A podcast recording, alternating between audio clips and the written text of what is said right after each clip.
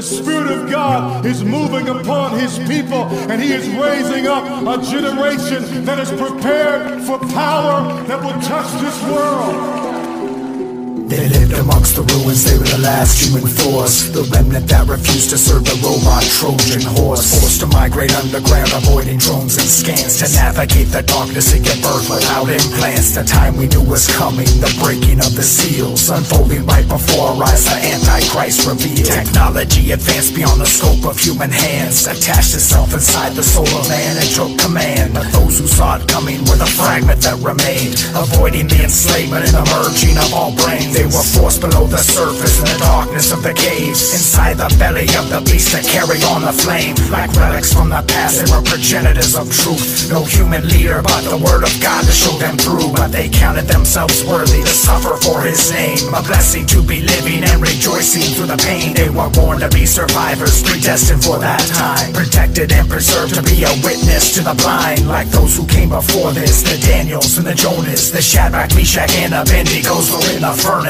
like Noah in the flood, they were preserved inside the ark. A chosen few remained and were uniquely set apart. The world turned all against them, yet their mission still remained. They lived each day alive in Christ and knew to die was gain. They have been in the wilderness, they have been in the caves, they have been in obscurity, they have been behind the scenes. No one has known their names, one even recognized them, but they have been recognized by heaven because they have been seeking the face of the Father and calling on God behind the scenes. Heaven knows their name and hell knows.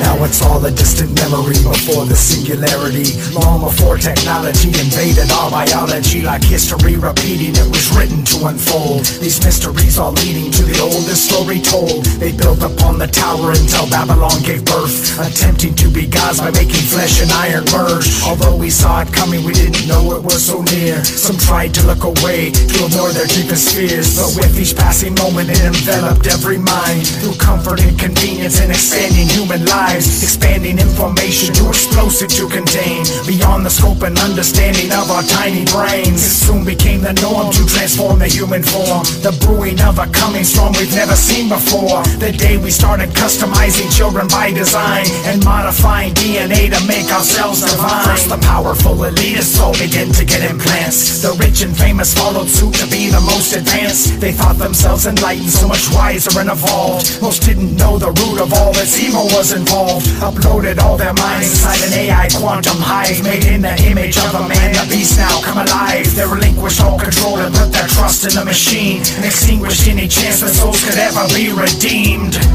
And God is bringing them out to the forefront in this time to change the course of history and change a generation and bring a revolution of revival. So one day, this last generation will step right into heaven.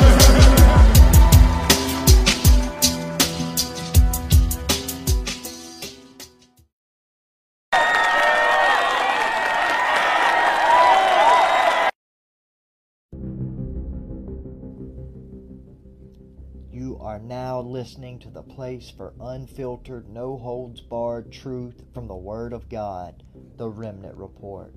I am your host, the Remnant Warrior. Here you will learn what's really going on in this world we live in, as well as what you can do about it.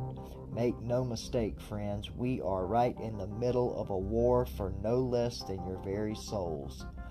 The enemy has spies everywhere and will certainly use every weapon that he has because he knows that his time is short. From the very beginning, God declared his end. From on Calvary's tree, we find forgiveness of our sin. So he who hath an ear, let him hear. Open your eyes so now you can see. The King is coming in the clouds with 10,000 of his holy ones to save the righteous, judge the wicked, and slay the prophet and the beast. So now, let's get this program started.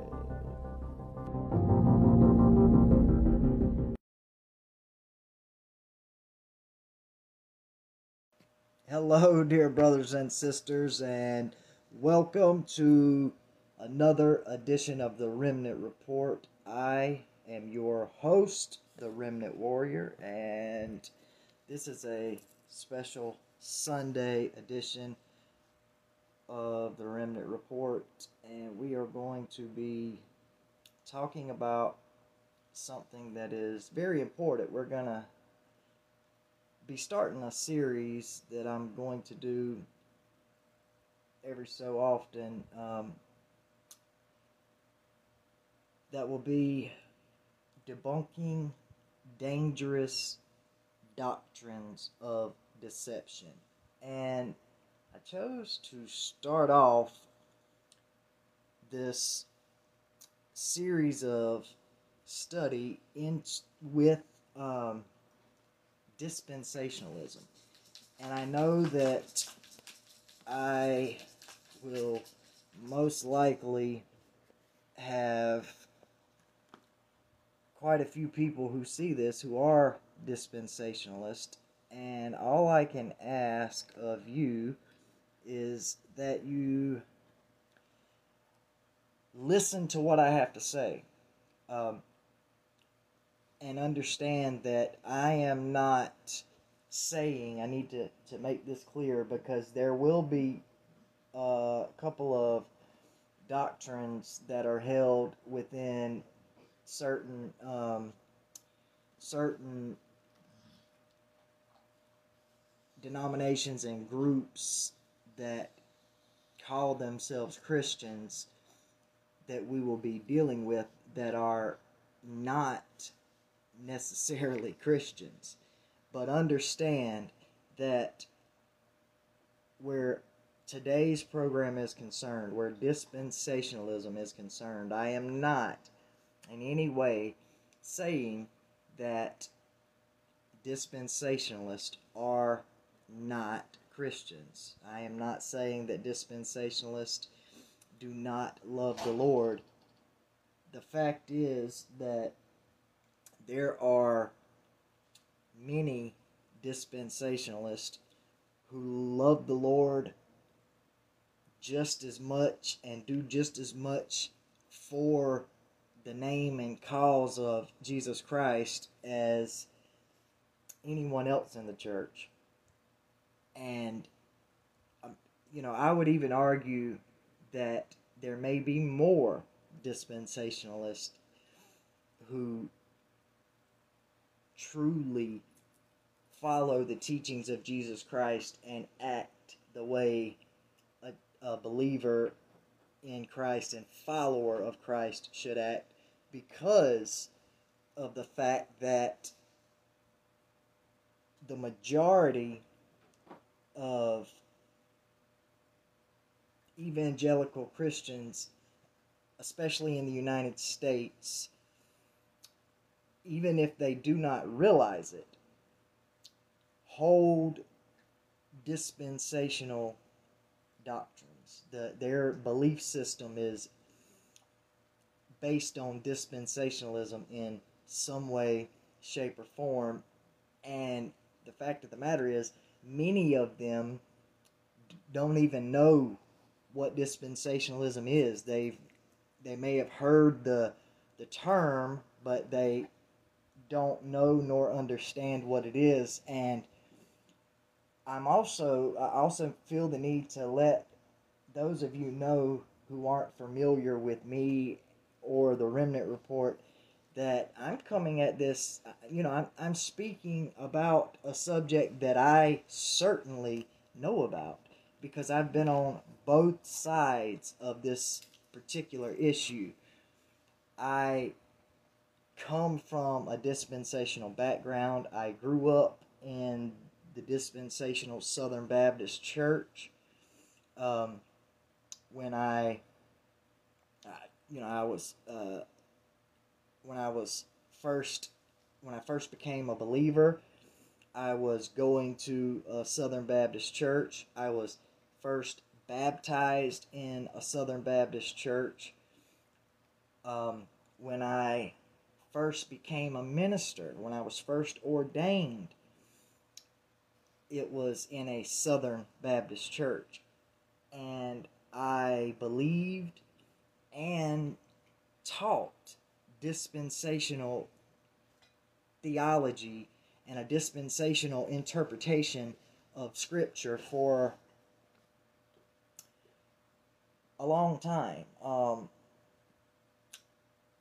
not as long as I have been out of, well, I was in dispensationalism and I held to dispensational beliefs and interpretations of Scripture longer than I haven't. But as far as being a minister, as far as teaching these things, um, you know, I have been out. The Lord um, opened my eyes and delivered me from this deceptive belief system. Um, see. 2018, so 19, 20, 21. It's been about three years. Um, a little over three years, three, three and a half years that I have been, you know, out of dispensationalism. As far as when I say out of it, I mean I, I no longer hold that interpretation of the scriptures.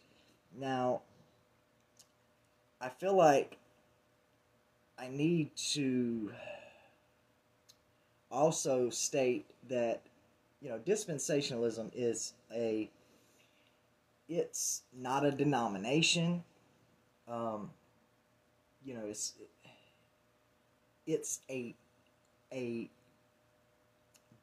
a way of interpreting the scriptures um, it is a uh, system of theology, of eschatology, and that's that's it. Uh, you know, there are many, many uh, denominations and non-denominational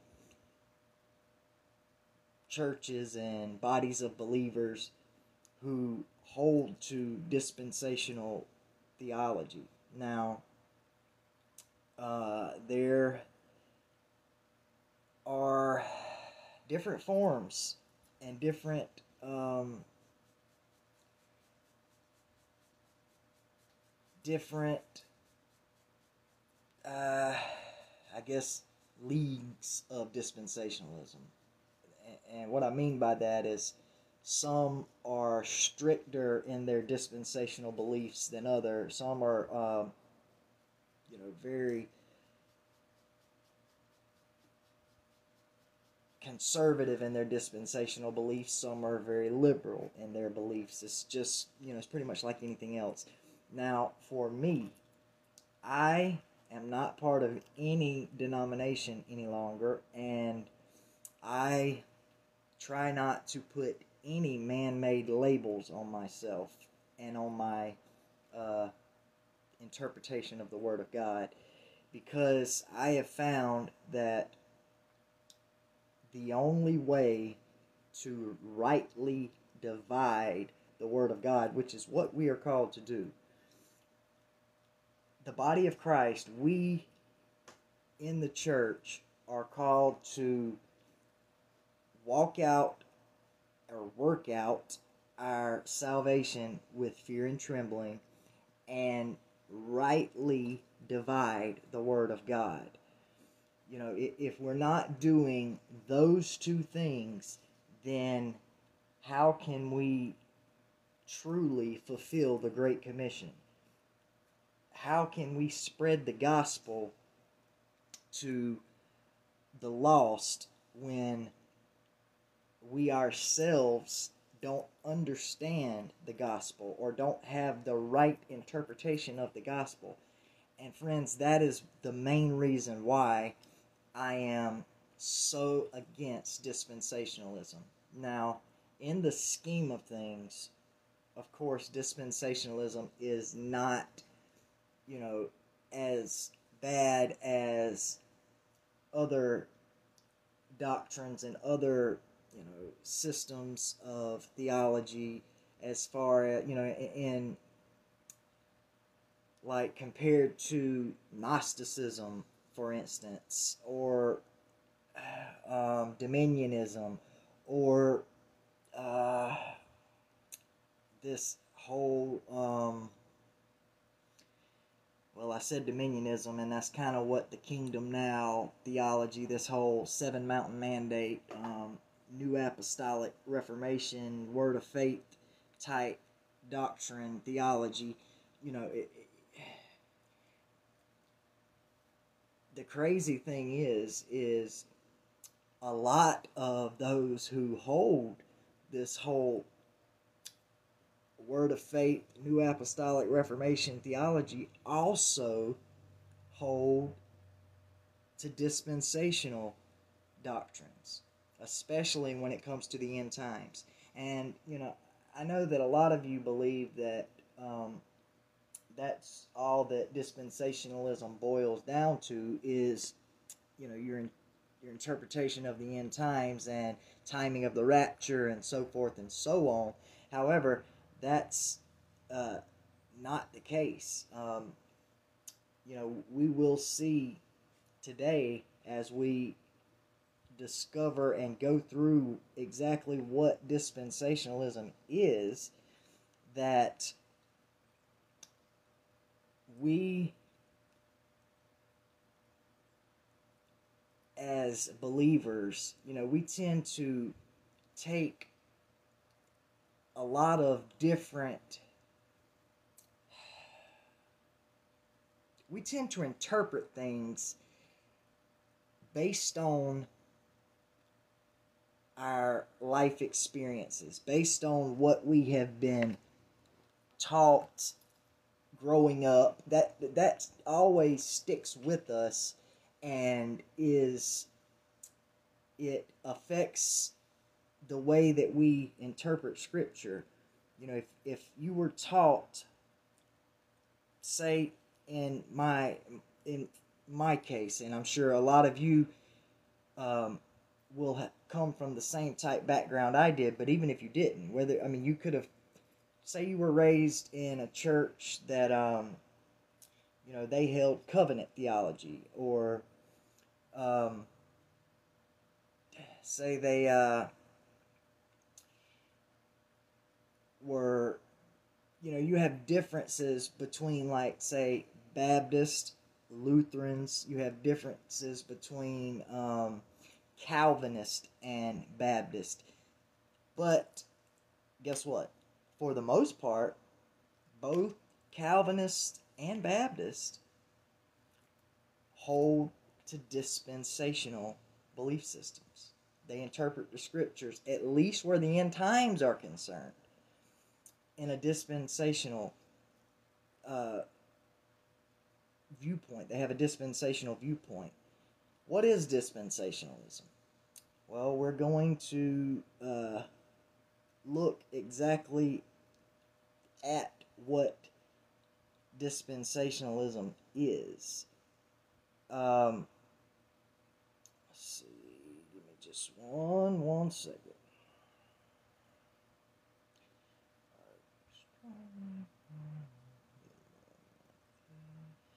trying somehow my uh, slides here on my phone kind of got mixed up. And I want to make sure that I uh, all right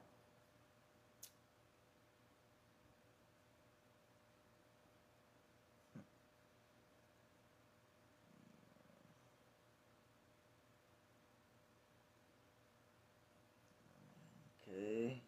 Uh, see what I needed see. There we go. I got it fixed now. Um, keep, bear with me just a second, guys. Um, I don't know how many people are watching, how many people are on, but we are going to, I need to share this really, really quick. So give me just a second.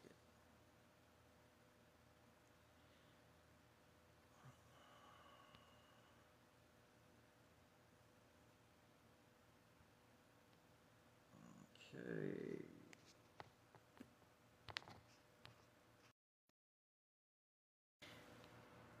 Just need to share the program really quick. It won't take me but just a second and I'll be back with you all.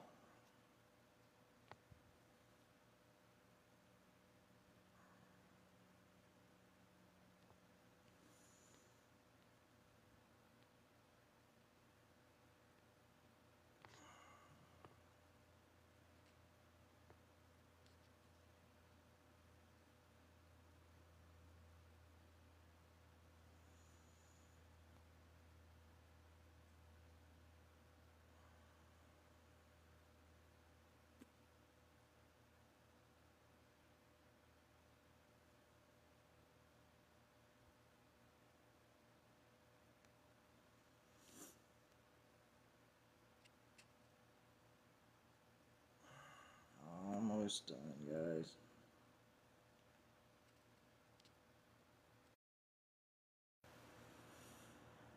Well,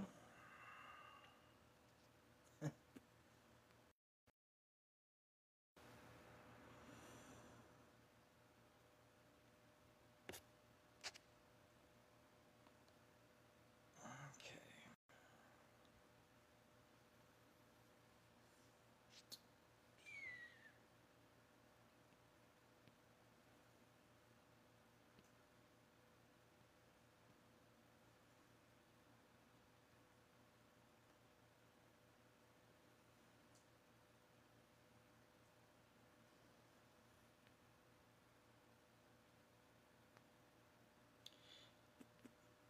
Thank you so much for bearing with me, guys. I just need to let everybody know.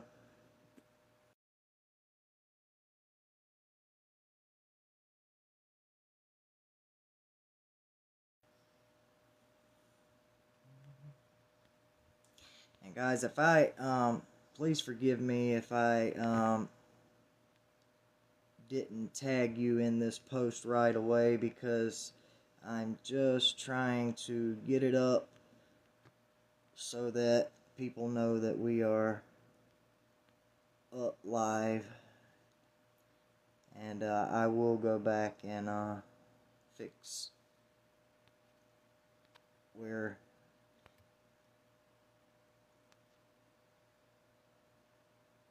if any of you aren't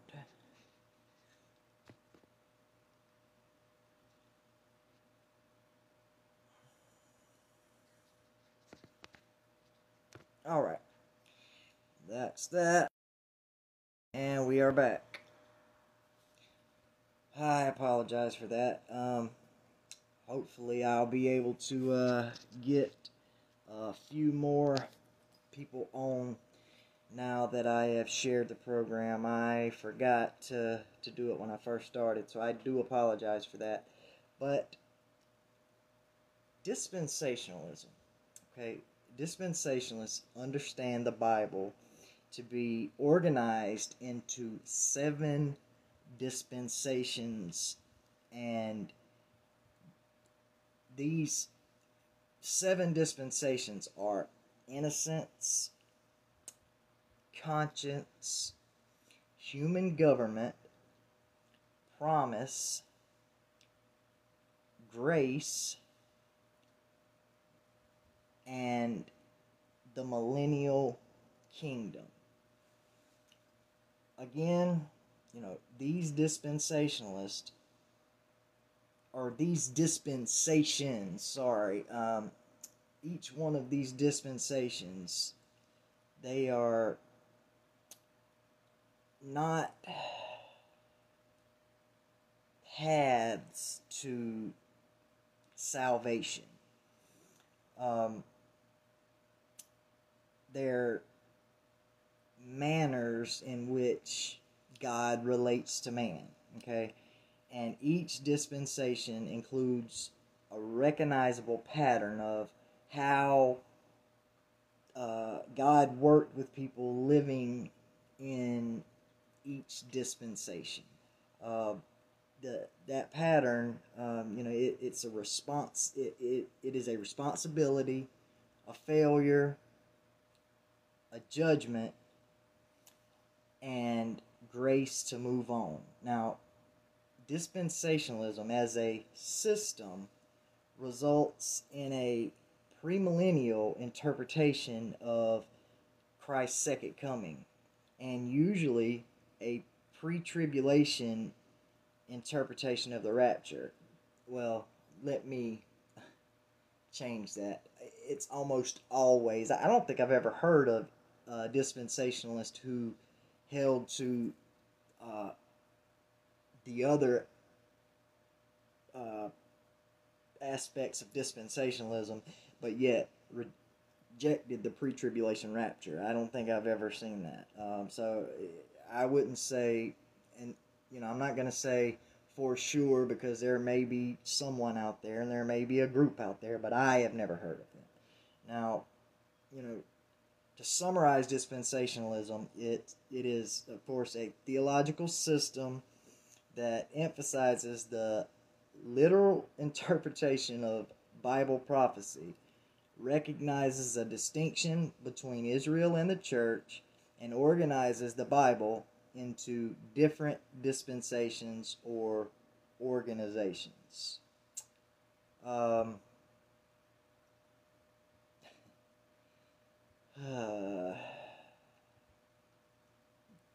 they claim to hold to a literal interpretation of Scripture. Um, and I would say that literal, you know, myself, I hold to a literal interpretation of Scripture. That's why I say I don't see how dispensationalism could be considered a literal interpretation of Scripture, but um, the literal interpretation gives each word the meaning it would commonly have in everyday usage. And, you know, uh, of course, there are allowances that are made for symbols and figure of speech and different um, types and shadows, of course, but it is you know, understood that even symbols and figurative sayings have literal meanings behind them. So, for example, when the Bible speaks of a thousand years in Revelation 20, you know, dispensationalists interpret it as a literal period of 1,000 years. Now, that doesn't mean that dispensationalists are the only one who hold that the millennium is a literal thousand years. Um, there are many who believe that, but since dispensationalists interpret the millennium as a literal thousand year period of time, it's um, part, it's one of the seven dispensations. It is the dispensation of the kingdom. And since there is no compelling reason to interpret it otherwise, they say, then that's the way it should be interpreted. Um, you know, I've done an entire program on the millennial reign, so we're definitely not going to even talk about that or prophecy period in this program, except for when it concerns dispensationalism. Now, there are at least two reasons why literalism is the best way to view Scripture. First off, um, philosophically, the purpose of language itself requires that we interpret words literally. Language was given by God for the purpose of being able to communicate Words are vessels of meaning. The second reason is biblical. Every prophecy about Jesus Christ in the Old Testament was fulfilled literally. Jesus' birth, ministry, death, and resurrection all occurred exactly how the Old Testament predicted. You know, the prophecies were literal. There's no non literal fulfillment of messianic prop- prophecies in the New Testament. You know, this strongly argues for the literal method and if a literal interpretation is not used in studying the scripture, then there is no objective standard by which to understand the Bible. You know, each person will be able to interpret the Bible as he or she saw fit. Biblical interpretation would devolve into what this passage says and what that passage says to me. You know, it, it would all be about what the scripture is saying to me, you know, what I believe it says. And sadly, this is already the case in many churches. And when I say churches, I'm just talking about bodies of believers. We're all the church. But in many groups and many uh, systems of, it, of biblical interpretation, and dispensationalism is one of those systems. Know, this is the case in dispensationalism. It's not a literal interpretation like they claim it is.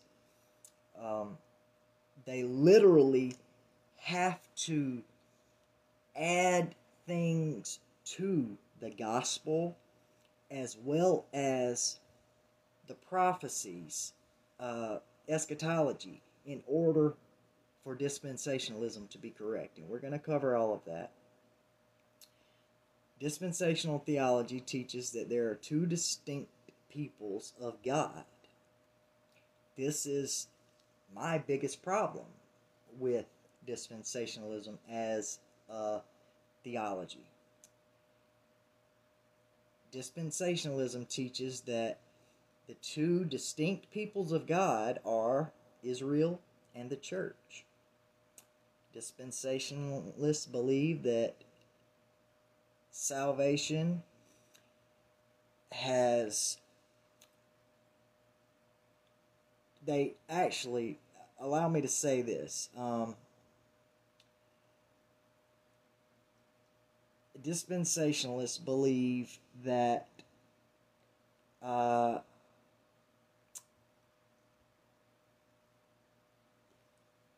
that salvation, some dispensationalists and dispensationalists as a whole claim to believe in salvation by grace through faith alone that it's always been by grace through faith alone. Um, but this is why dispensationalism contradicts itself so much. And any system of belief that constantly contradicts itself is not of God because the Holy Spirit, God, is not the author of confusion. And, you know, Scripture, the only way to rightly divide the Word of God is for Scripture to interpret Scripture. And what I mean by that is a lot of times there will be a passage of Scripture that has different opinions on its interpretation. You know, I might believe that it should be interpreted this way, and you might believe that it should be interpreted that way. Well, the correct way of interpreting that scripture is not what I say or what you say. It's whatever way um, does not contradict any other part of Scripture. You see what I'm saying? Scripture cannot contradict itself. So, therefore, the interpretation of a specific passage of Scripture or even the uh, a, a theological system of belief such as dispensationalism or any other theology the only way that it or any other theology is correct is if it does not contradict any part of Scripture. Underst- I mean, you understand what I'm saying? I hope so. Dispensationalism not only contradicts itself, but it contradicts the Word of God. You know, dispensationalists claim two things that contradict one another right away. They believe and they teach that there are two distinct peoples of God Israel and the church, right? And they believe that God has two distinct plans for each, for Israel and the church. But then they claim to believe that salvation is and always has been by grace through faith alone. And in God in the Old Testament, and specifically in God the Son in the New Testament. Uh, you know, dispensationalists say that the church has not replaced Israel in God's program, and that the Old Testament pro- promises to Israel have not been transferred to the church. Dispensationalism teach that the promise God made to Israel in the Old Testament for land, many descendants, and blessings will ultimately be fulfilled in the thousand year millennial reign spoken of in Revelation 20. Now, we are going to look at that claim right now. First of all, the the just the fact that dispensationalists um, really say uh, two things. Um, that there are, first off, that there are two distinct peoples of God, two uh, chosen people, if you will, um, and that is the church, the bride of Christ, and the people of Israel, the physical nation of Israel. And that the church hasn't replaced Israel. Well, guess what? I agree with that part. The church hasn't replaced Israel. Israel was just transformed, period. You know, they um, talk constantly about how they interpret, they claim to interpret Scripture literally. Well, if they interpret the Old Testament literally, which is not the case, because a lot of dispensationalists, just like the Gnostics, want to do away with the Old Testament as far as they don't believe that it's relevant for the church. Now, they don't want to do away with it for the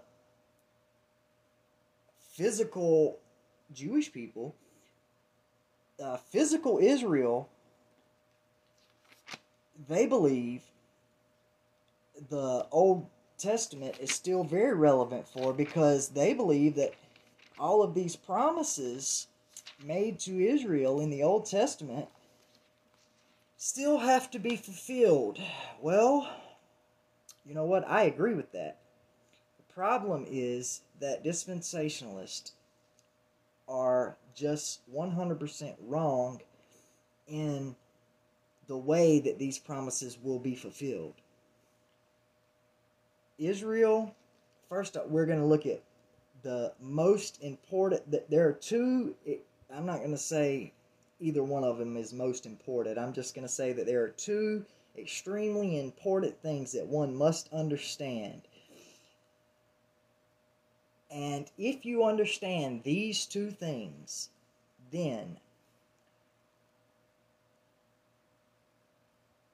God if you if you will allow God to open your eyes and ears so that you can have eyes to see and ears to hear and understand just these two things, then you will be set free of this man made belief system. And that is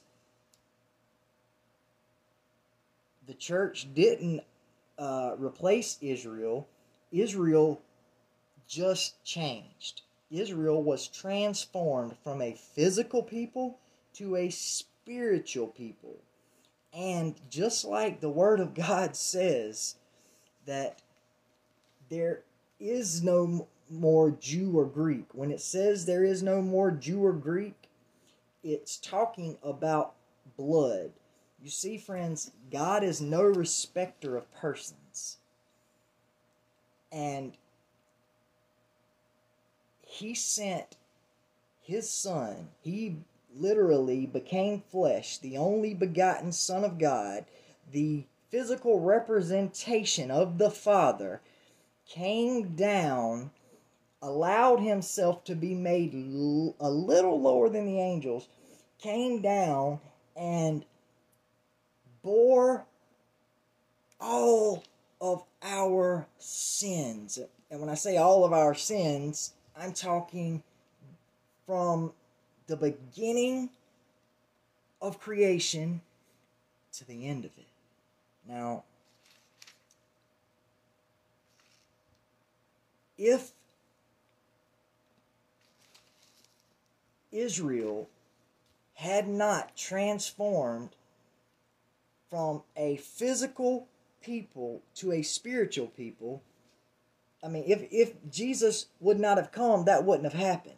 But Jesus came to do something for us, all of mankind. He came to redeem us and reunite us with the Father.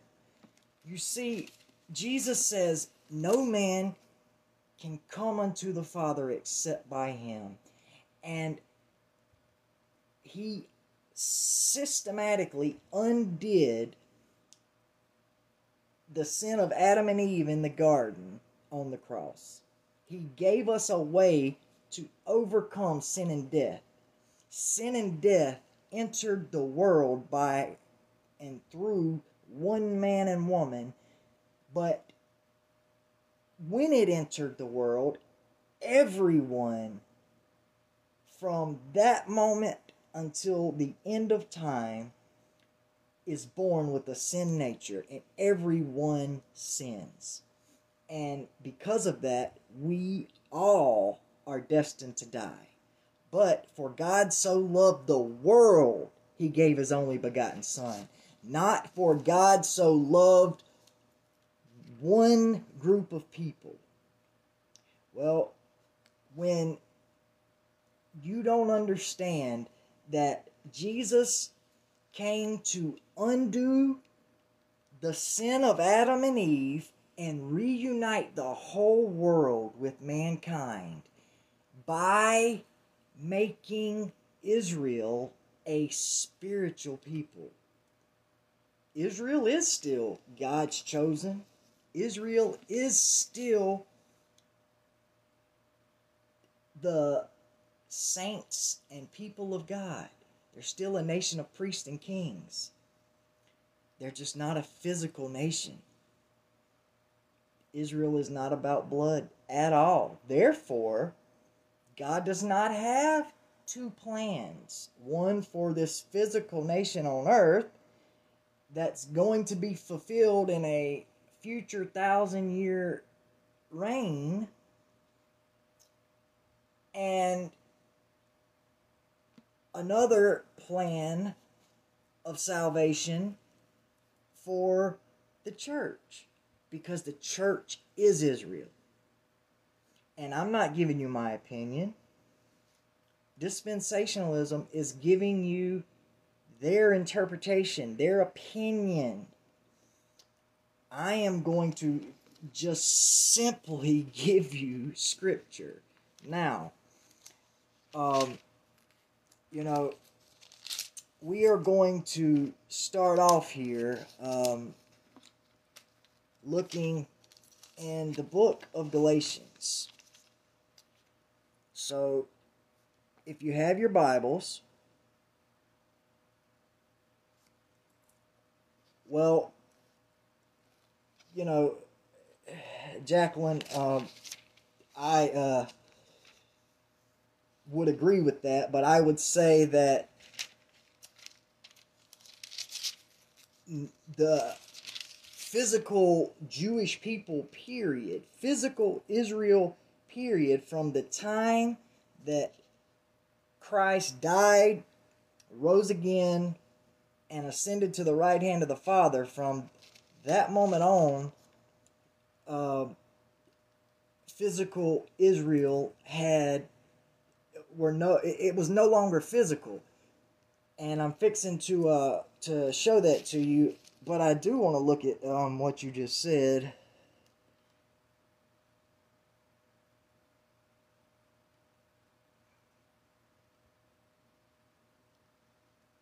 Okay, uh, I I see why you would say that about Revelation eleven two, although um, that's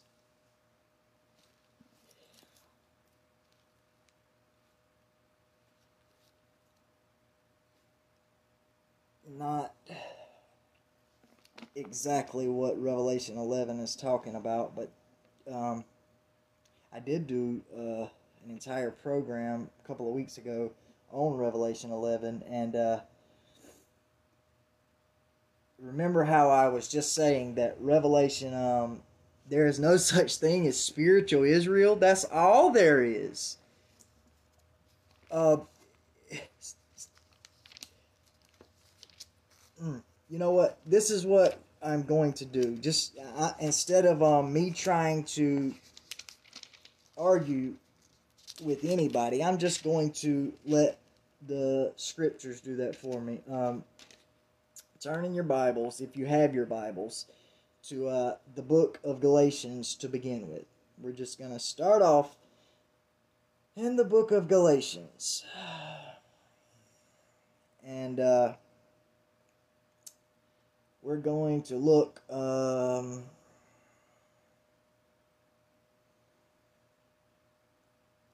first of all oh wrong thing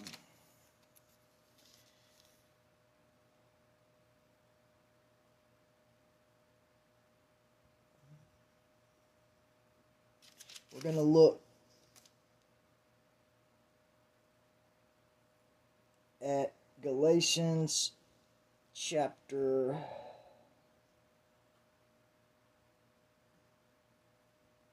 three.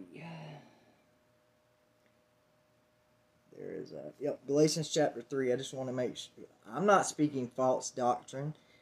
Uh, if you knew your Bible, you wouldn't be saying that. Is Paul speaking false doctrine?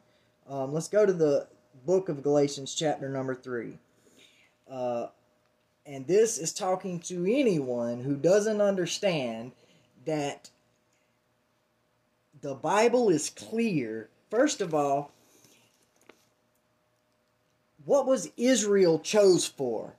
Do you even know what Israel was chose for?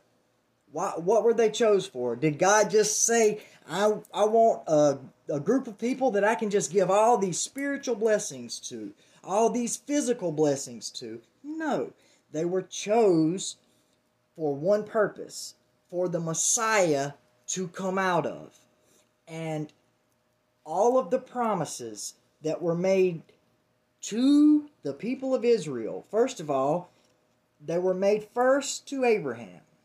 And all of the promises to Abraham and to Israel were not just, it's very clear in the Bible they were not just open ended promises. They were promises that were they were not unconditional. They were conditional. They were based on the condition of being faithful and obeying God. First of all, God right uh, after God take, took his people out of Egypt, right after he rescued them out of Egypt, when Moses went up to Mount Sinai, when they created the false calf and just flat out went into idolatry, God was ready to completely wipe them out. He told Moses, Let me, I am going to kindle my wrath on these people and destroy all of them, and I will start over and make a, a great nation from you. I mean, he was ready to completely start over right then. That's how conditional those promises were. Before God chose Abraham, and we see in Galatians that he chose Abraham because of his faith. Abraham was not justified by his blood, he was justified by his faith. But before God chose Abraham, and even uh, after God chose Abraham, because it wasn't until uh, Jacob's name was changed to Israel that there was even a Israel. But before Abraham, before Isaac, before Jacob, before Israel, there were no there were nothing but Gentiles. Everyone were Gentiles. Now, just open your Bibles, if you have them, to Galatians chapter 3. It says, O foolish Galatians, who hath bewitched you, that ye should not obey the truth, before whose eyes Jesus Christ hath been evidently set forth, crucified among you? This only would I learn of you. Received ye the Spirit by the works of the law, or by the hearing of faith? Are ye so foolish, having begun in the Spirit? Are ye now made perfect by the flesh? Have ye suffered so many things in vain, if it be yet in vain? He therefore that minister that ministereth, ministereth to you the Spirit and worketh miracles among you, doeth he it by the works of the law or by the hearing of faith? Even as Abraham believed God, and it was accounted to him for righteousness. Know ye therefore that they which are of faith the same are the children of Abraham. And the scripture, foreseeing that God would justify the heathen through faith, preached before the gospel unto Abraham, saying, In thee shall all nations be blessed. Paul is telling us right there that when God said to Abraham that in him would all nations be blessed. He was promising that through him the Messiah would come. That is exactly what the purpose and the purpose of Israel was and the way that all nations were blessed through them. You think that all nations were blessed by flesh and blood people? Of course not. So then, they that that which be of faith are blessed with faithful Abraham. Faith in Jesus Christ makes you Israel. There is only the Israel of God. If you don't understand that Israel, joining Israel, is through faith and it has got nothing to do with flesh and blood anymore, then you truly need to hit your knees with the Word of God.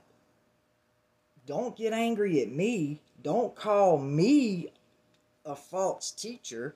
I'm simply doing what is supposed to be done, which is taking the scriptures literally for what it says. Now, you know, right back to Galatians chapter 3 again, taking up where we left off in verse 10, it says, For as many as are of the works of the law are under the curse. For it is written, Cursed is everyone that continueth not in all things which are written in the book of the law to do them. But that no man is justified by the law in the sight of God. It is evident, for the just shall live by faith. And the law is not of faith, but the man that doeth them shall live in them. Christ hath redeemed us from the curse of the law, being made a curse for us. For it is written, Cursed is everyone that hangeth on a tree. That the blessing of Abraham, listen, that the blessing of Abraham might come on the Gentiles through Jesus Christ, that we might receive the promise of the Spirit through faith. Brethren, I speak after the manner of men, though it be but a man's covenant, yet if it be confirmed, no man disannulleth or addeth thereto. Now Abraham and his seed were the promises made. He saith not, and to seeds as of many, but as of one, and to thy seed, which is Christ. You see, the seed of Abraham was Jesus Christ. And this I say that the covenant that was confirmed before of God in Christ, the law, which was 430 years after, cannot disannul that it should make the promise of none effect. For if the inheritance be of the law, it is no more of promise. But God gave it to Abraham by promise. Wherefore then serveth the law? It was added because of transgressions, till the seed should come, to whom the promise was made. And it was ordained by angels in the hand of a mediator. Now, a mediator is not a mediator of one, but God is one. Is the law then against the promises of God? God forbid. For if there had been a law given which which could have given life, verily righteousness should have been by the law. But the scripture hath concluded all under sin that the promise by faith of Jesus Christ might be given to them that believe. But before faith came, we were kept under the law, shut up unto the faith which should afterwards be revealed. Wherefore the law was our schoolmaster to bring us unto Christ, that we might be justified by faith. But after that faith is come, we are no longer under a schoolmaster. Listen to this. I don't even know if you're still there because you quit commenting, and it's fine because you know I all I can do is plant seeds and give truth. And, you know, those of you who watch me regularly know that. You know, I do not come on here giving my opinions. And anytime I do come on here giving my opinions, I state them as opinions, but I never come on here and say, this is the truth when it's just my opinion. Now, this is one of the most important. Now, I never come on and just cherry pick scriptures, which is why I started at verse 1. But this is one of the most important verses in Galatians chapter 3. Paul says, For ye are all the children of God. What? All. Ye all are the children of God by faith in Christ Jesus. For as many of you have been baptized into Christ, have put on Christ. There is neither Jew nor Greek. There is neither bond nor free. there is neither male nor female, for ye are all one in Christ Jesus. And if ye be Christ, then ye are Abraham's seed and heirs according to the promise. So, yes, not only is there a spiritual Israel, but that's all there is. Faith is the way that you come into the covenant and the promise that was given unto Abraham. Faith is what decides if you are Abraham's seed, and, a, and Abraham's seed is what? If you are heirs according to the promise, you are what? Israel. The Israel of God. That is the only Israel there is. There is only believers and followers of Jesus Christ and non believers. Now, this is the point that I was making about dispensationalists saying that God has two chosen people, but also claiming to have to take the scriptures literally, to have a literal interpretation of scripture. You can't you cannot interpret Galatians chapter 3 or anything else in the Bible for that matter. You can't interpret the Gospels literally, Paul's epistles literally. Uh, you can't interpret the books of Jude, 1st, 2nd, 3rd John, Peter. You can't interpret the, pretty much the entire New Testament or the Old Testament for that matter, literally, but yet believe that there are two chosen people of God and that God has a specific plan for each of them. The New Testament, the uh, uh, I think the correct way there there are some that do not like the terms Old and New Testament. And I guess in a sense of scripture, you know, as far as scripture goes, I understand that. It's just the the word of God. And I agree with that. However, a better way to look at it is the old and new covenant. And scripture is very clear even in the Old Testament. It is very clear that there's going to be a new covenant. A new covenant, but with the same people. It says, with the house of Israel and Judah. So, therefore, if there was going to be a new covenant, but with the same people, the only way that that is possible, according to what the New Testament tells us, is if the definition of what makes somebody a part of the house of Israel and Judah changes. And it did. No, the church didn't, uh, I guess, the church didn't replace Israel. And anybody who looks at it that way is simply trying to defend their doctrine by calling anyone who doesn't agree with them a racist and an anti Semite.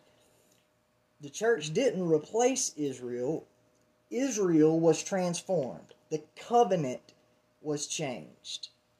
The requirements were changed. Now, we also see Paul tells us that, you know, he talks about the olive tree, the cultivated olive tree, and how um,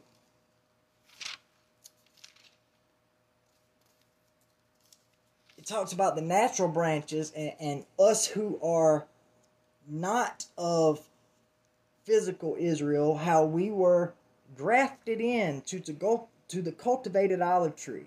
The same thing that he was saying in Galatians about there being no more Greek or Jew. Um, now, if there was going to be a separate way for the physical um, Israel to come to salvation other than um, Jesus Christ. I am. What's up, AJ? Yo, yo, yo. If there was another way for physical Israel to come to salvation other than faith in Jesus Christ, then I'm pretty sure that Jesus himself would have said it. It would have been taught in the Gospels. Not only that, but when Paul, the greatest missionary who ever lived, was teaching and writing when he was literally converting the Gentiles across all of Asia Minor and turning the world upside down for Jesus Christ in his letters to the Romans, the Ephesians, the Galatians, the Philippians, I am pretty sure the uh, let's see, Mr. GC15 says, uh, what is my take on the apocryphal gospels? Uh, if you're talking gospels of Thomas, uh, the infancy gospel of Thomas, um, that type of thing, uh, I um, my take on them is uh, they're Gnostic and false. Um,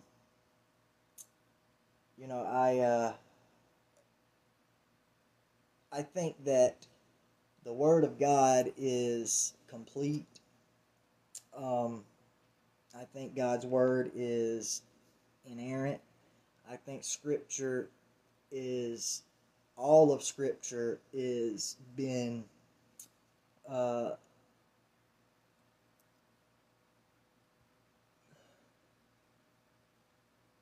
Oh, okay. Well, those are not gospels. I understand. Um, you talk. You're talking the apocrypha. Oh, look. I think the apocrypha should have stayed right where it was at.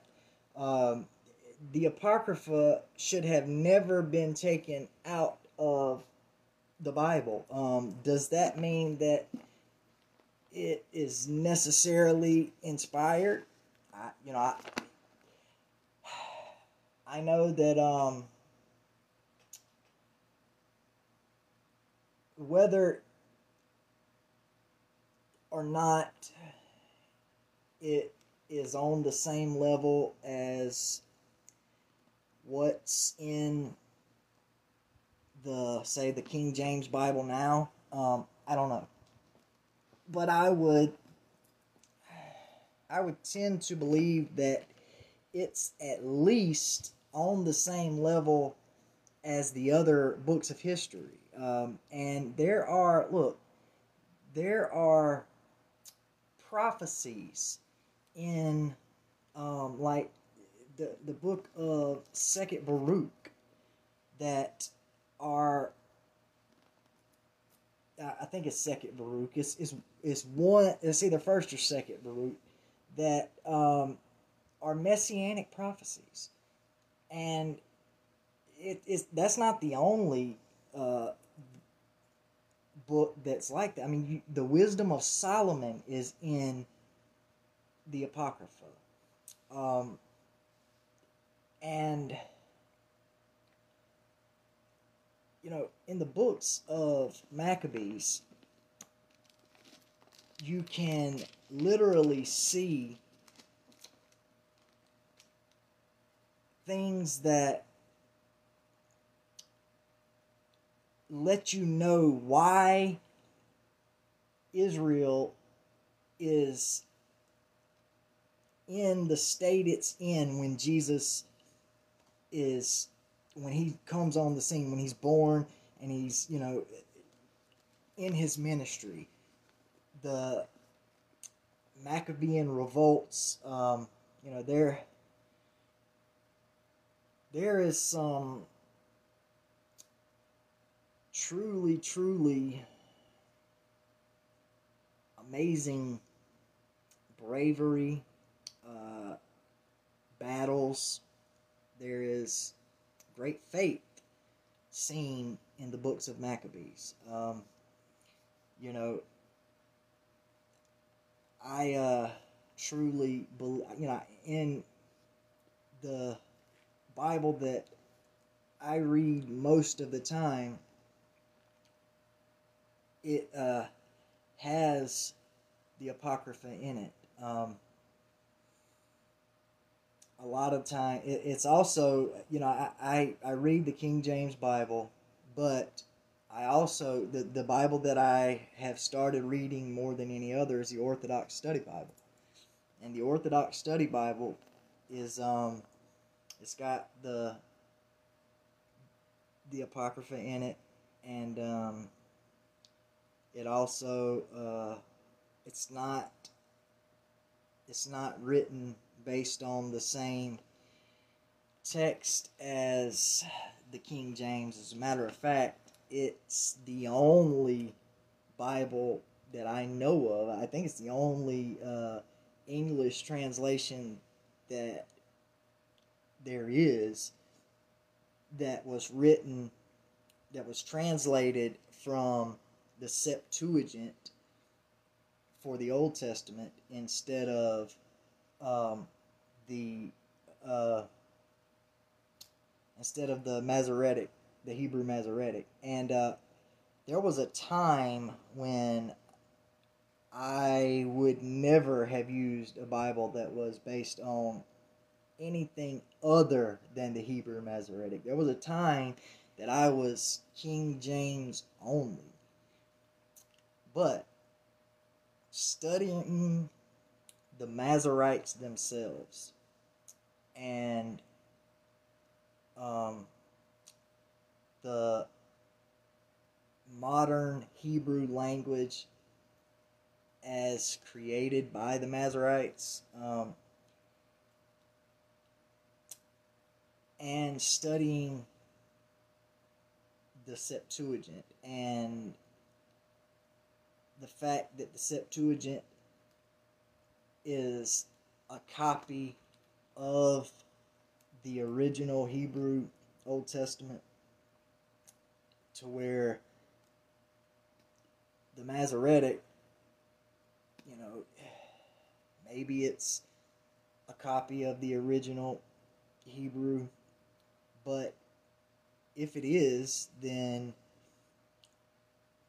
there's still uh, quite a bit that the Masoretes there there's agenda a, a lot there was definitely hidden um,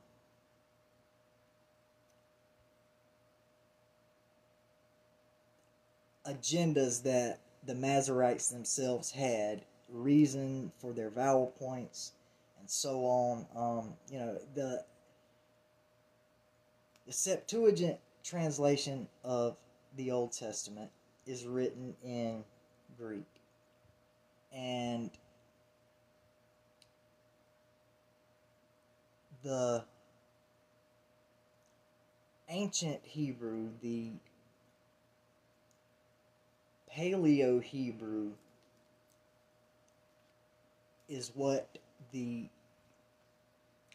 Old Testament, for the most part, most of the Old Testament books were written in Paleo Hebrew.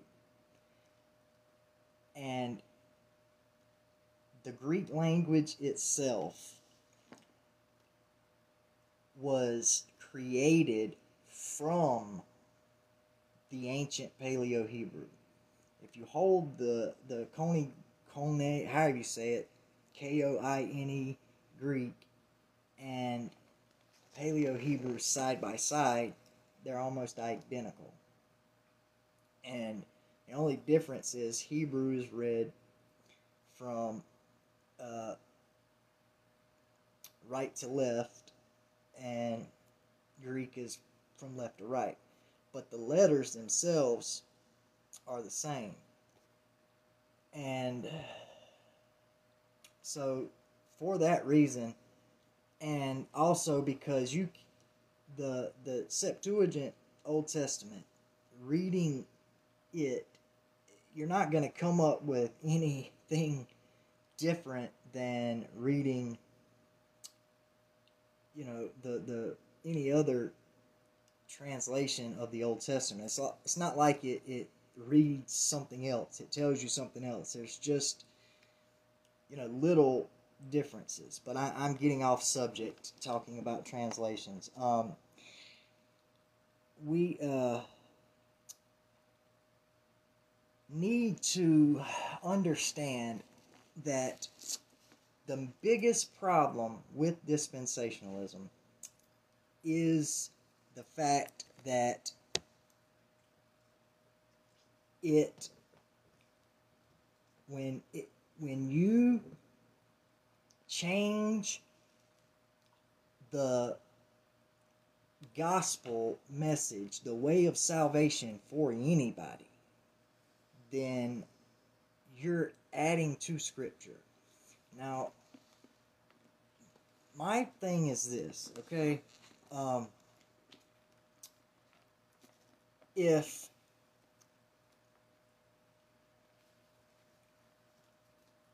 things like the timing of the rapture were the only problem with dispensationalism, then I'd say okay because you know that's not you know it's not a big deal. I'd say fine. It's a big deal in the sense that if people are expecting to be raptured before things get bad on the earth, then they're not going to prepare for it. They aren't going to be worried about what's taking place, and they're not going to um, be able to recognize it when it comes. And that's not good for them. But more than that, when people believe that, and first of all, the dispensational viewpoint of the end times, especially where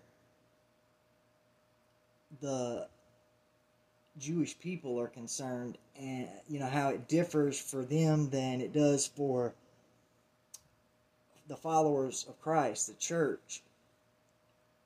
It all goes back to them believing that God has two plans one for the physical nation of Israel and one for the church. Well, if the Bible makes it clear that there is no more Jew or Greek, that Gentiles, well, forget Gentiles and Jews. The Bible says there is no more Jew or Gentile.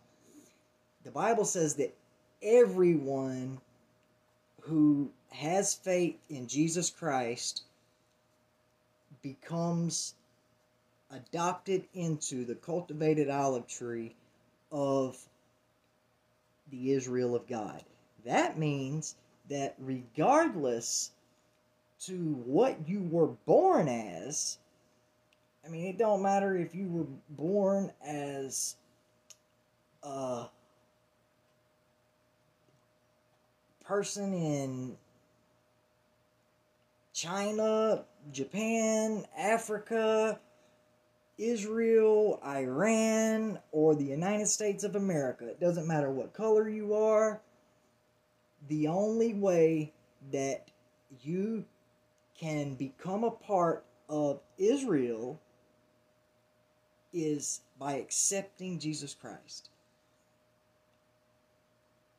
It doesn't only talk about grafting us in, it also talks about grafting in the natural branches, grafting them back in. Now, why would Paul talk about grafting them back in if they were already saved? If just being Jews was all that they needed, then, you know, why would they need to be grafted back in? Now, I want to say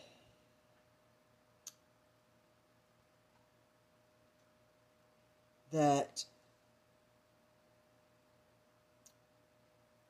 the fact, you know, dispensationalists, they believe that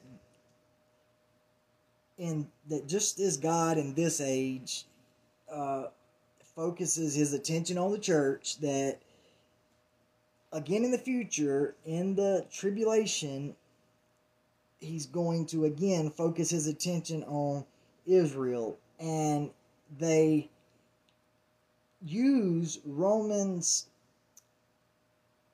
uh, starting in chapter 9, to um, defend this belief. And whenever I did the program on the um, Israel of God, when I did the program on who are God's chosen people, we went to Romans chapter 9 and we started from the beginning because I had somebody come in the comments and say that uh, only physical Jews were God's chosen people. And he quoted Romans chapter 9, uh, I don't remember what verse, but they dispensationalists cite Romans chapters 9 through 11 as their proof of God focusing his attention once again on physical Israel in the future. Uh, and I want to go to Romans chapter 9 really quick and read it. It says, starting in verse 1 I say the truth in Christ, I lie not. My conscience also bearing me witness in the Holy Ghost, that I have great heaviness and continual sorrow in my heart. For I could wish that myself were accursed from Christ for my brethren, my kinsmen according to the flesh. So Paul's talking about Israel here, the Jewish people, who are Israelites, to whom pertaineth the adoption and the glory and the covenants and the giving of the law and the service of God and the promises. Whose are the fathers? And of whom, as concerning the flesh, Christ came, who is over all, God bless forever. Amen. Not as though the word of God hath taken none effect. For they are not all Israel, which are of Israel. Now, right off the bat here, I think it's quite clear who Paul's talking about. And when we get to uh, verse number six, he says, They are not all Israel which are of Israel. That would be confusing if Israel was a flesh and blood kingdom now. If the people of Israel, if the Israel of God was about flesh and blood, that passage would make no sense.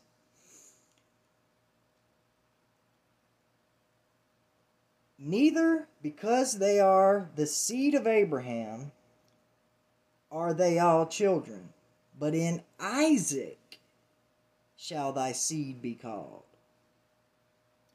That is, they which are the children of the flesh. These are not the children of God, but the children of the promise are counted for the seed. For this is the word of promise. At this time will I come, and Sarah shall have a son. And not only this, but when, Be- when Rebekah also has conceived by one, even by our father Isaac. For the children being not yet born, neither having done any good or evil, that the purpose of God according to election might stand, not of works, but of him that calleth. It was said unto her, The elder shall serve the younger, as it is written, Jacob have I loved, but Esau have I hated. Now that was the verse that the man uh, quoted in the comment back in um, December of 2019 when I did the program on um, the Israel of God and God's chosen. And what I did was went back and read this entire chapter. It said, What shall we say then? Is there unrighteousness with God? God forbid. For he saith to Moses, I will have mercy on whom I will have mercy, and I will have compassion on whom I will have compassion.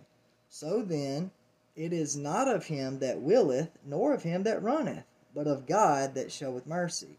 For the scripture saith unto Pharaoh, Even for this same purpose have I raised thee up, that I might shew my power in thee, and that my name might be declared throughout all the earth.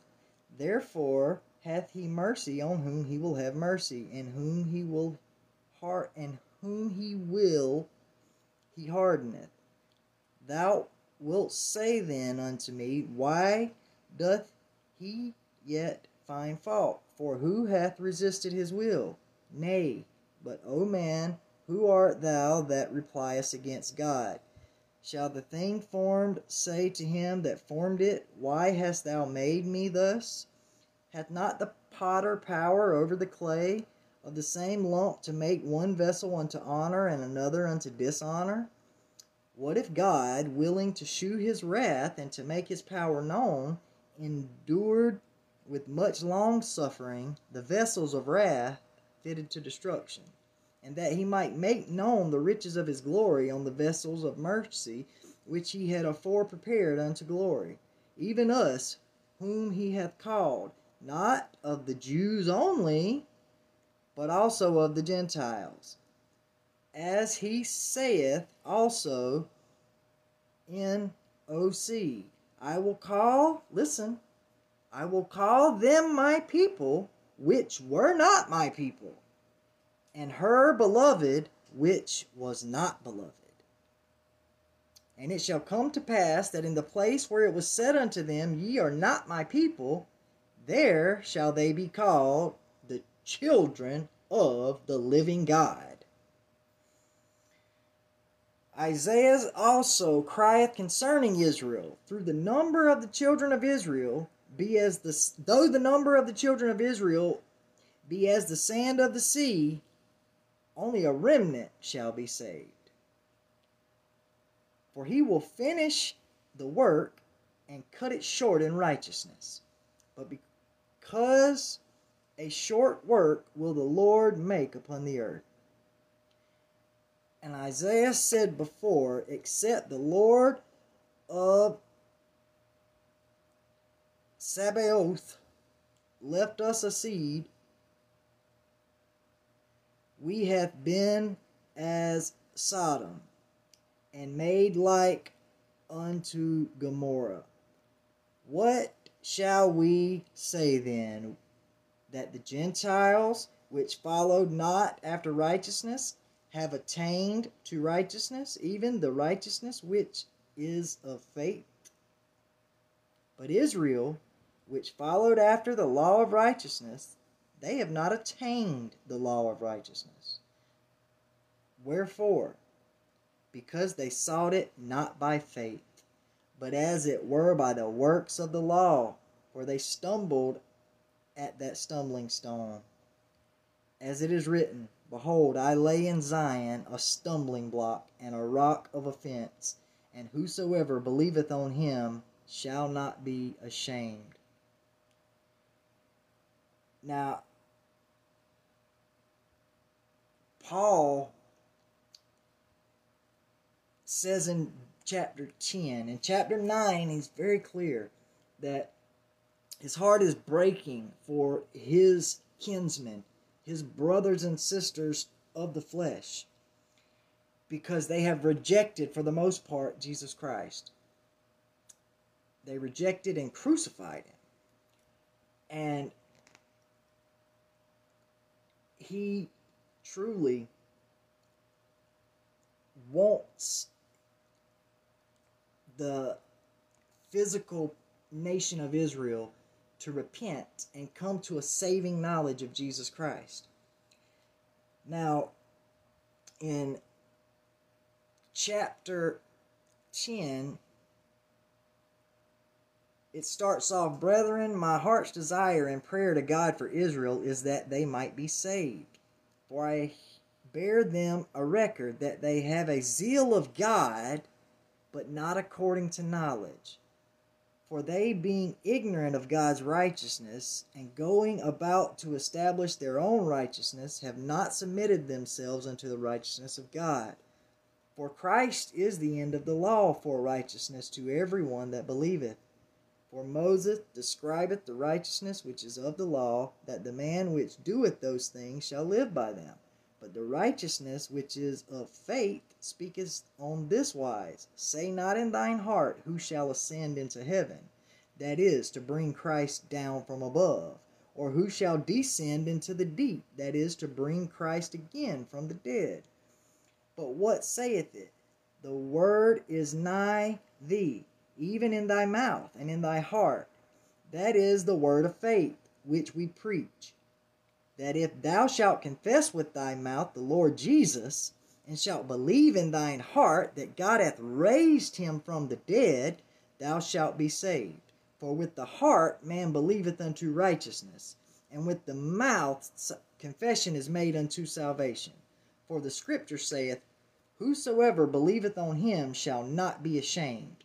For there is no difference between the Jew and the Greek for the same Lord over all is rich unto all that call upon him. For whosoever shall call upon the name of the Lord shall be saved. How then shall they call on him whom they have not believed? And how shall they believe in him whom they have not heard? And how shall they hear without a preacher? And how shall they preach except they be sent? As it is written, how beautiful are the feet of them that preach the gospel of peace and bring glad tidings of good things. But they have not all obeyed the gospel. For Isaiah said, Lord, who hath believed our report? So then, faith cometh by hearing, and hearing by the word of God. But I say, have they not heard? Yes, verily, their sound went into all the earth, and their words unto the ends of the world. But I say, did not Israel know? First Moses saith, I will provoke you to jealousy by them that are no people, and by a foolish nation I will anger you. But Isaiah is very bold and saith, I was found of them that sought me not. I was made manifest unto them that asked not after me. But to Israel he saith, All day long I have stretched forth my hands unto a disobedient and gainsaying people. Chapter 11 picks right up where chapter 10 left off. I say then, hath God cast away his people? God forbid. For I also am an Israelite of the seed of Abraham of the tribe of Benjamin. Hath God not cast away his people which he foreknew? What ye not what the scripture saith of Elias, how he maketh intercession to God against Israel, saying, Lord, they have killed thy prophets, and digged down thine altars, and I am left alone, and they seek my life. But what saith the answer of God unto him? I have reserved to myself seven thousand men, who have not bowed the knee to the image of Baal. A remnant, again, just as he said before, just as Isaiah said, a remnant only, just as God told Elijah, a remnant, 7,000 hath he reserved to himself who have not bowed the knee to Baal. Even so, then, at this present time also, there is a remnant according to the election of grace. And if by grace, then it is no more of works. Otherwise, grace is no more grace. But if it be of works, then it is no more grace. Otherwise, work is no more work. What then? Israel hath not obtained that which he seeketh for, but the election hath obtained it, and the rest were blinded. According as it is written, God hath given them the spirit of slumber, eyes that they should not see, and ears that they should not hear, unto this day. And David saith, Let their table be made a snare, and a trap, and a stumbling block, and a recompense unto them. Let their eyes be darkened, that they may not see, and bow down their back alway. I say then, have they stumbled that they should fall? God forbid but rather through their fall salvation is come unto the Gentiles, for to provoke them to jealousy. Now, if the fall of them be the riches of the world, and the diminishing of them the riches of the Gentiles, how much more their fullness? For I speak to you Gentiles, inasmuch as I am the apostle of the Gentiles. I magnify mine office, if by any means I may provoke the emulation them which are my flesh, and might save some of them. For if the casting away of them be the reconciling of the world, what shall the receiving of them be but life from the dead? For if the first fruit be holy, the lump is also holy, and if the root be holy, so are the branches. And if some of the branches be broken off, and thou, being a wild olive tree, were grafted in among them, partakest of the root and the fatness of the olive tree. Boast not against the branches. But if thou boast, thou bearest not the root, but the root thee. Thou wilt say then, The branches were broken off that I might be grafted in. Well, because of unbelief they were broken off and thou standest by faith. Be not high minded, but fear. For if God spared not those natural branches, take heed lest he also spare thee not. Behold, therefore, the goodness and severity of God on them which fell, severity. But toward thee goodness, if thou continue in his goodness. Otherwise, thou also shalt be cut off. And they also, if they abide not, still in unbelief, shall be grafted back in, for God is able to graft them in again. For if thou were cut out of the olive tree, which is wild by nature, and wert grafted contrary to nature into a good olive tree, how much more shall these which be the natural branches be grafted into their own olive tree? For I would not, brethren, that ye should be ignorant of this mystery, lest ye should other should be wise in your own conceits, that blindness in part is happened to Israel, until the fullness of the Gentiles be come in. And so all Israel shall be saved, as it is written, There shall come out of Zion the deliverer, and shall turn away ungodliness from Jacob. For this is my covenant unto them, when I shall take away their sins. As concerning the gospel, they are enemies for your sakes. But as touching the election, they are beloved for the Father's sakes.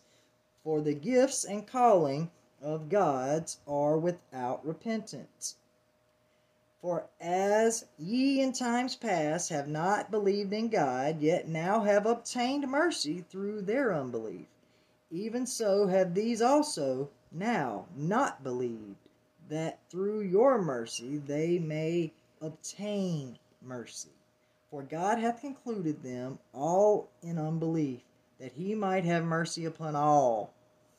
Oh, the depth of the riches, both the wisdom and knowledge of God! How unsearchable are his judgments, and his ways past finding out. For who hath known the mind of the Lord, or who hath been his counselor, or who hath first given to him, and it shall be recompensed unto him again? For of him, and through him, and to him are all things, to whom be glory forever. Okay. Now, like I said, the reason that dispensationalism teaches that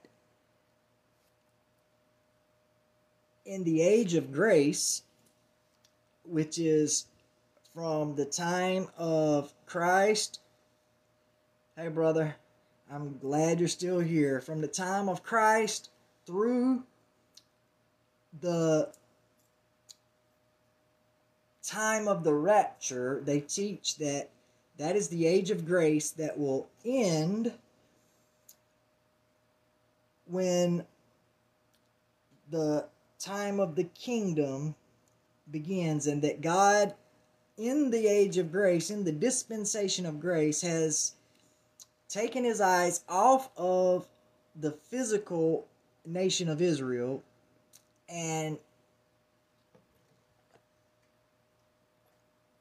put his eyes or you know his attention and his grace onto the church being uh, any gentiles who want to come in and accept Jesus Christ but that at the end of the age of grace what they're getting from Romans 9 through 11 is that when the fullness of the Gentiles comes into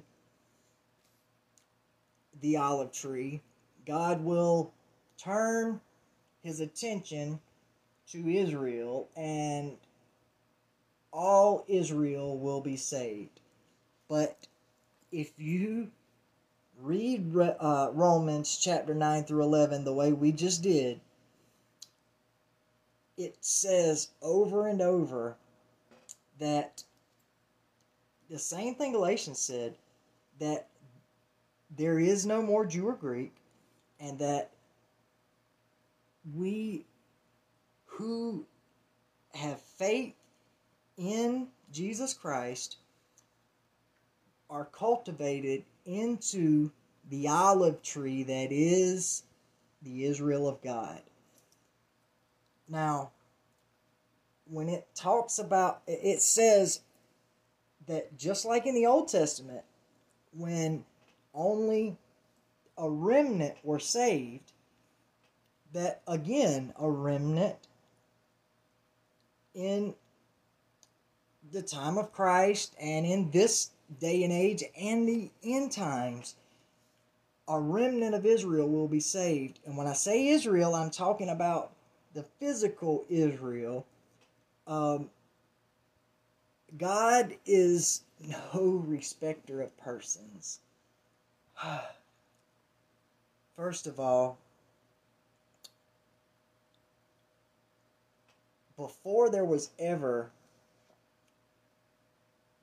Jews and Gentiles,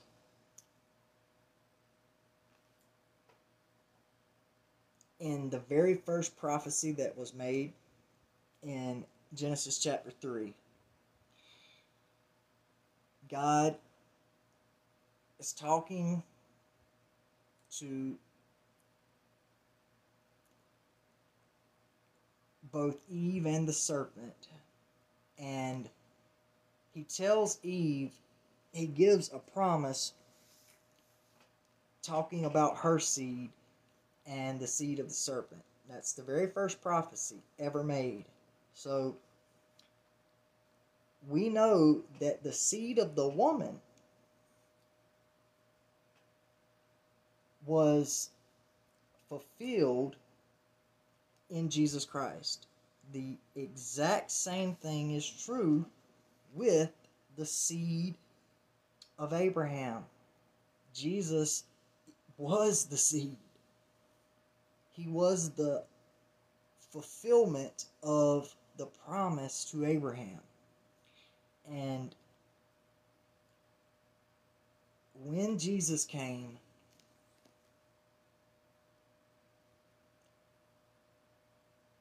it is so clear to anyone who truly reads the Bible without these glasses that we put on of the particular doctrines we were raised in and the teachings and interpretations of scripture that we were taught. If we will throw away all these man-made interpretations and do what dispensationalism claims to do which is take the scripture literally and let scripture interpret the scripture then you know we really we would all be on the same page if we would all do the same thing. But we human beings think we know best. I mean, that's the reason why, even in the body of Christ, there's dissension and arguing with people calling the other ones names and you know man i tell you what this is something that truly burdens me deep down in my spirit. When i see brothers and sisters on facebook or wherever comments on youtube videos just lashing out at each other it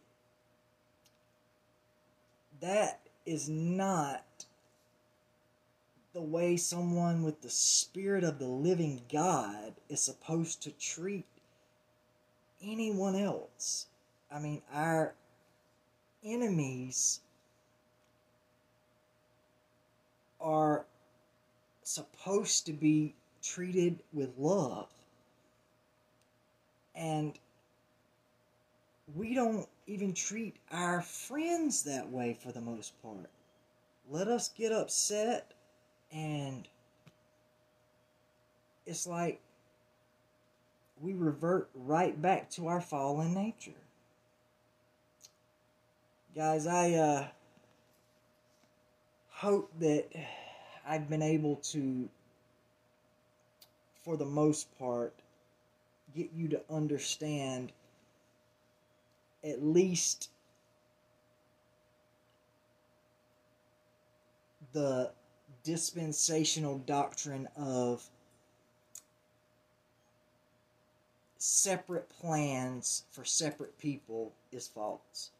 I know I wasn't able to completely um, cover all of dispensationalism, although I, I, in the beginning of the program, I did pretty much um, explain you know how there are seven different dispensations and um, but there is a lot more to dispensational theology than we covered here today but i am uh, pretty much out of time. We've been going for a lot longer than i intended to go um,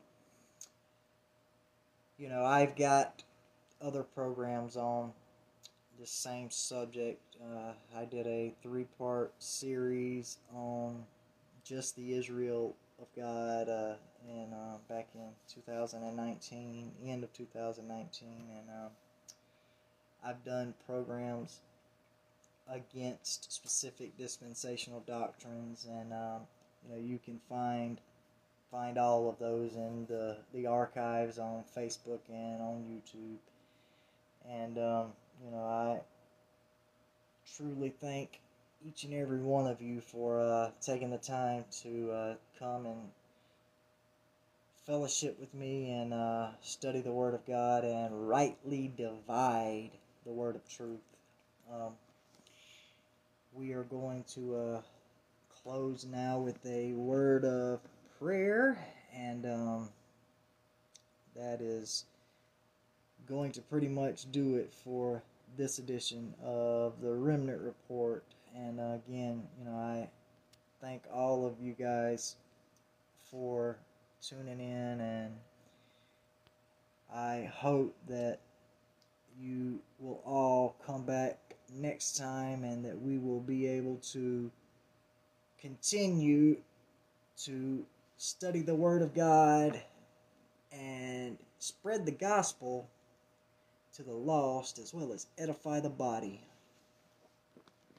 Dear Heavenly Father, I come before you now and I just thank you so much for blessing me with this platform. I thank you for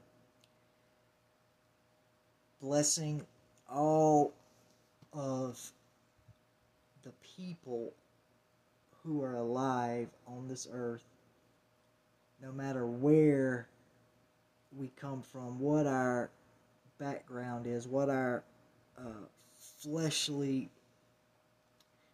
uh, origins are, what our race is, what our sex is.